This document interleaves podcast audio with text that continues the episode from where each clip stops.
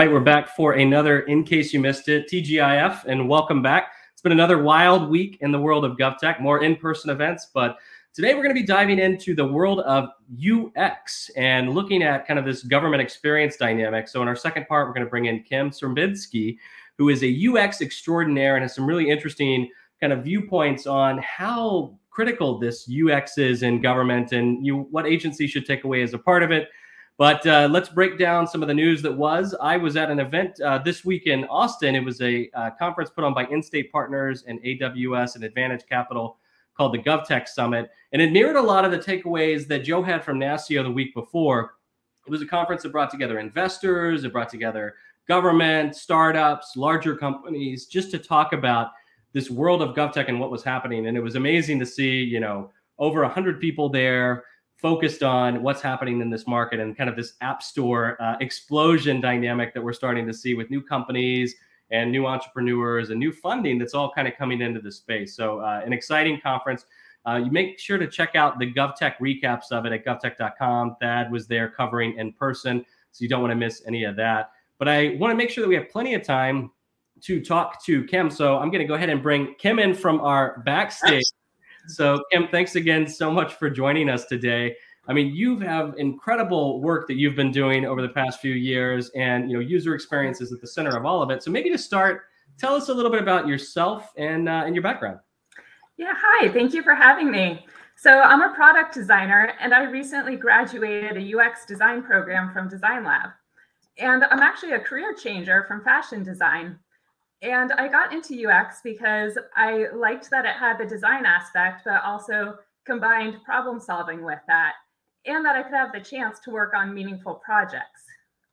And so I got interested in civic and GovTech because I have friends and family who work in the New York court system. And so anecdotally, I had heard about challenges that they and users had in the courts. So as I was studying UX, I realized how the new skills I was learning could be used to create digital solutions and make some of these tasks easier for people. And so that was really inspiring to me that this was meaningful work I could do. So thanks for joining us first, but uh, why is UX so critical now for, for government agencies and, and why should they be focusing on it today? Yes. Um, so first, let's take a look at some examples of what bad UX looks like. And we can see the consequences here. So I'm sure I'm sure we've all done this before. You've gone to grab a door that had handles and you try to pull it until someone tells you, "Hey, you have to push it." So this this is an example of bad UX. And then this one, um, how many of us read "Don't have to worry"? So this is another another UX fail because order and proximity of words matter. And now looking at this this example, which which way would you go if you wanted to find a room? So that that's just some examples of what happens when design that is intuitive. It's harder to understand the message. And so UX is critical because good UX can make products easier to understand as well as more enjoyable to use. So it could be it could be something like making forms easier to use. It could be um, having information in a logical order and making it clear which buttons a user needs to press. It can make finding information on a website easier by matching people's expectations for how to use something. And good UX is more enjoyable to use. So, government agencies definitely have great potential to utilize UX design to engage constituents, improve efficiency, and make their services easier to use. And also, UX can save time and money by testing designs. So, big problems like the ones that we saw are fixed before you go into development. Kim, first of all, I have to say thank you very much for doing the thing about the door because that happened to me the other day and people were looking at me when it happened. And so I was extremely irritated. So, that seeing that image just vindicated me. Uh, Uh, next, you know, I'm just curious, you know, what is the UX design process that you use exactly? Yeah, so the process that I use is the design the design thinking method for identifying, defining, and solving problems, and evaluating solutions. So it starts with understanding the problem first. For example, that could mean talking to users or constituents to understand their needs. And so, what was really important for me to do in my projects was to keep an open mind when I was researching. And so, it's like rather than starting out with a solution in mind, you look for problems and needs to solve. That way, it ensures that you're building the right thing. And then you will have so many relevant ideas because you defined the problem. And then you go and you design solutions and you create a paper or digital prototype. And a prototype can be a sketch or a mock up of what the interface looks like, but it's not coded yet, so it can be done quicker. And then the purpose of this is to rapidly test it and get user feedback before launching. And it's an iterative process, so you can retest your product or even launch, continue to improve it and add new features. So I, I think you know it's an amazing process that you use. It's one that you know the private sector has embraced for a number of years and we're starting to see government agencies get into it. But i think where this really comes to a head is how you've applied it. And so you know when you think about this in government you typically think about you know big companies that come in and kind of go through this whole exercise with them. But you took you know kind of this process and went through it yourself with a couple different use cases. And so I'd love for you to break down your thoughts on the New York State Unified Court System design mm-hmm. process. And I'm going to queue up your slides here and just kind of get your thinking on how you approach this so the agencies that are listening in can kind of understand what this looks like when you apply it, right? It's not just doing a survey, it's not just, you know, doing some slick branding and kind of starting with a shiny object or a great UI, but really this whole process, this whole methodology that you kind of outlined for Jed you applied that in a very, mm-hmm. very real way. And so um, this is kind of what came out of that. Yes, that's right. So this was a design that I did on the New York State courts um, for for a project here. And so what um, what you mentioned, it, most important part is really understanding the needs. And so I'll take you through how I did that. And so, as we saw, the pandemic and the reduction of in person services highlighted the need for easy to use online court services. And then also, this is a need that's going to persist after the, after the pandemic to deal with the backlog of cases. And also because courts like housing and criminal court, as you can see in this picture, um, this, this is a picture showing people lining up for housing court pre COVID. So these courts were overcrowded to begin with. And this also disproportionately affects people of color, who are the majority of litigants in these high volume courts.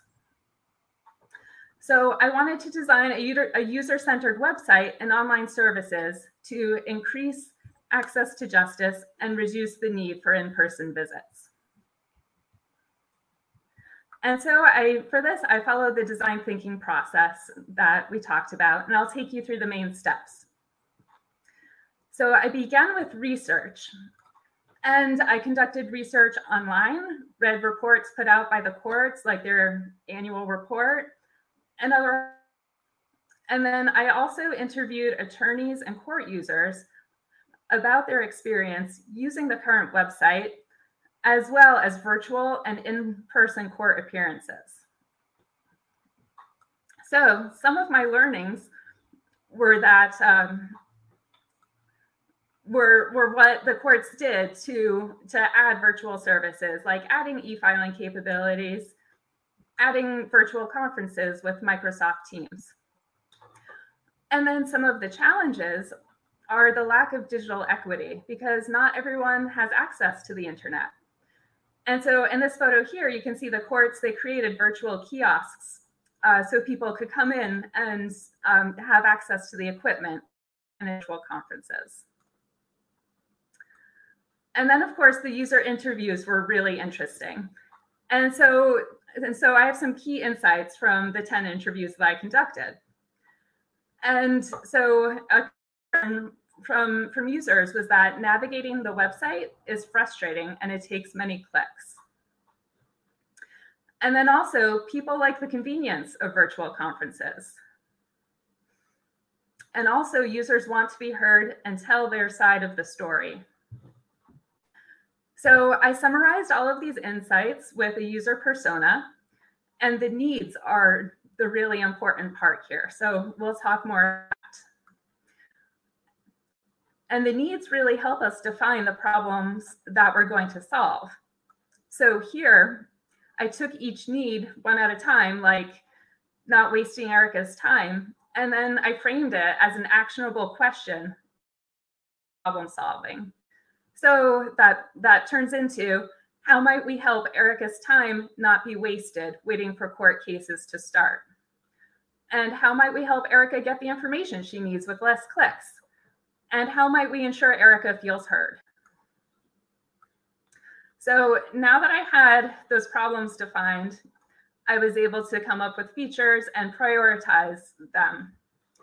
So the ones I prioritized were a new homepage and a user dashboard for the whole court system, as well as an online dispute resolution feature for housing court. And I read about a small claims online dispute resolution pilot that was successful in New York. So I thought there was an opportunity to create one for housing court. And so this became my project scope that I would focus on and finish first before going back and adding other features. So the task flows Uh, the task flows that I had were to, were to define the key tasks users would do. For example, a user goes to the homepage and finds the status of their case. And um, then the others log into the dashboard and see their next uh, virtual visit and register for online dispute resolution. So I designed a layout of each page corresponding to the task flows. And to get here, I looked at other court websites for inspiration and did quick sketches by hand before designing digitally. This way, I created lo-fi prototypes of all the screens so I could test the navigation and usability of each task flow.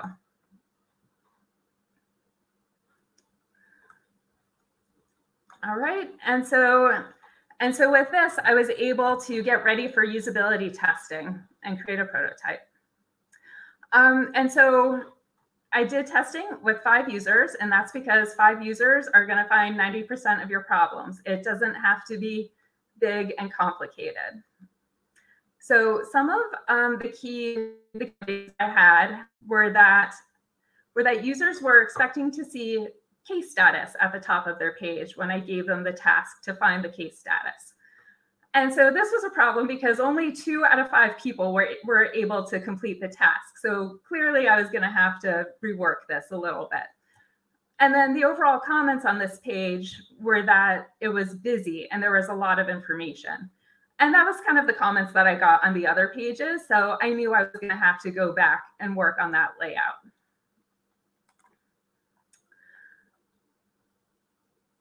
And so, um, so in order to do that, I looked at other other websites for inspirations, and you know, it's like you can't be afraid to kind of start over and go back and find something new if things don't work.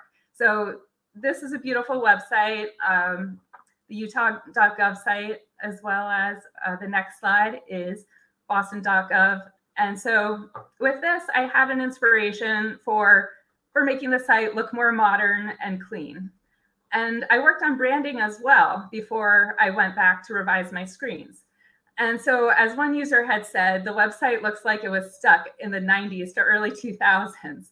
So, I really wanted to create a modern and approachable design. And so, I came up with this layout. And I made sure that important, that important information, like finding your court and the new online court services, were, were prominently featured. So now users can quickly search for a case. And then also the dashboard layout, you can see how it got simpler. And I revised it so it had only the most important information on the main page. So the user can really focus on it. And, um, and now with the dashboard, users can also manage their case online. And then the new online dispute resolu resolution feature This allows landlords and tenants to come to an agreement online prior to appearing before the judge. So, by digitizing this kind of uncontested resolution, um, it frees up the court's time. And then also, because tenants need a, they frequently need to show a resolution in order to receive financial aid in many cases. So this can help them get assistance sooner. So you can click through some of these pages. This is the form. And I had a little help from my lawyer friends and some subject matter experts to help me understand this part of the process. And so my next steps, if I were to keep working on this project, would be to go back and retest this new design with users, as well as the new high fidelity prototype screens. So after make, making any priority fixes to the designs, then they would get handed off to developers. That's, great. I mean, I mean, a, I mean, so thoughtful and, and, and complete and I was taken back by the the five users and the statistic that you that you mm-hmm. shared as well. So that was new information for me. But mm-hmm. yeah, as you dug into this project, what did you learn about government in the process of doing it? Yeah, so that's a great question. So I learned a lot about the challenges when designing for government. For example, legislature might be required to use certain online services, and government systems might be stuck in a legacy hardware meaning that I would have to design within certain constraints or figure out how historical data might be uploaded into a new system. And then if you do have new software, uh, staff is going to have to be trained. And then another example too, when I was working on the City of Hoboken project, I saw how, how fixes and new apps were added with good intention to address problems.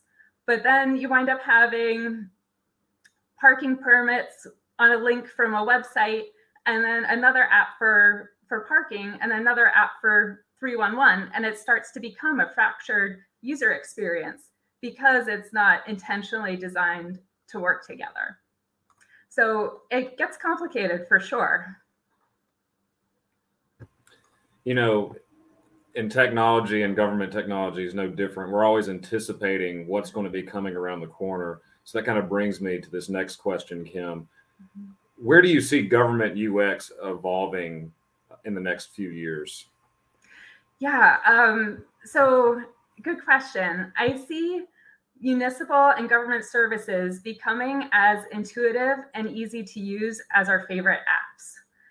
I think as UX continues to expand in the private industry, it will become more adopted in the government as well. And users already expect to be able to do everything online. So I think that users will expect more from government sites. And I also think that startups and private companies who can move quickly and don't have the same challenges as the government will offer exciting solutions to problems. And also because the government must be usable for everyone, um, therefore designing for accessibility is critical. So government really has the opportunity to be a leader in accessibility design. Absolutely. And so for those agencies that are listening in right now and watching this and you know they're new to design thinking, they're new to human centered design, they hear all these phrases and they're like, well, you know, what does that mean? Mm-hmm. How would you advise that they get more familiar with these concepts and kind of the process that you went through? Yeah, sure. Um, so they can start by uh, learning from a variety of perspectives and having more women, young people, and unrepresented populations involved in government as a way to be more inclusive. So it's like think about whose voice is missing and bring those people you want to empathize with into the process and give them a voice. And then there's also um, a few that, that are good reads. Mismatch by Kat and Building for Everyone by Annie Jean Baptiste are good information resource about inclusive design. And then there's Don't Make Me Think by Steve Krug, which is a good short read about making interfaces more intuitive. And Kim, how about you? Um, are there any other projects that you can mention right now that uh, that you might be working on soon? Yeah, so um, I'm continuing to learn more about inclusive design and accessibility. And I'm also working with a mission driven startup called Pride Places. And we're developing digital solutions focused on building community for LGBTQ people and connecting them with community and LGBTQ friendly businesses. So that's been a great experience for learning about inclusive design for that community. And so I look forward to applying this learning and advocating for inclusive design of underrepresented populations in future GovTech and civic tech projects. So, where can our audience go to learn more about your work? Um, please check out my website at kimscerbinski.com. You can see the full New York Courts case study there, as well as others, and read more about my process and findings there. And connect with me on LinkedIn. Awesome. Well, thanks, Kim. And we would thank you very much for taking time out of your day to join us on this week's episode of In Case You Missed It. Join us next Friday for another weekly episode of In Case You Missed It in GovTech. Take care. Thank you so much.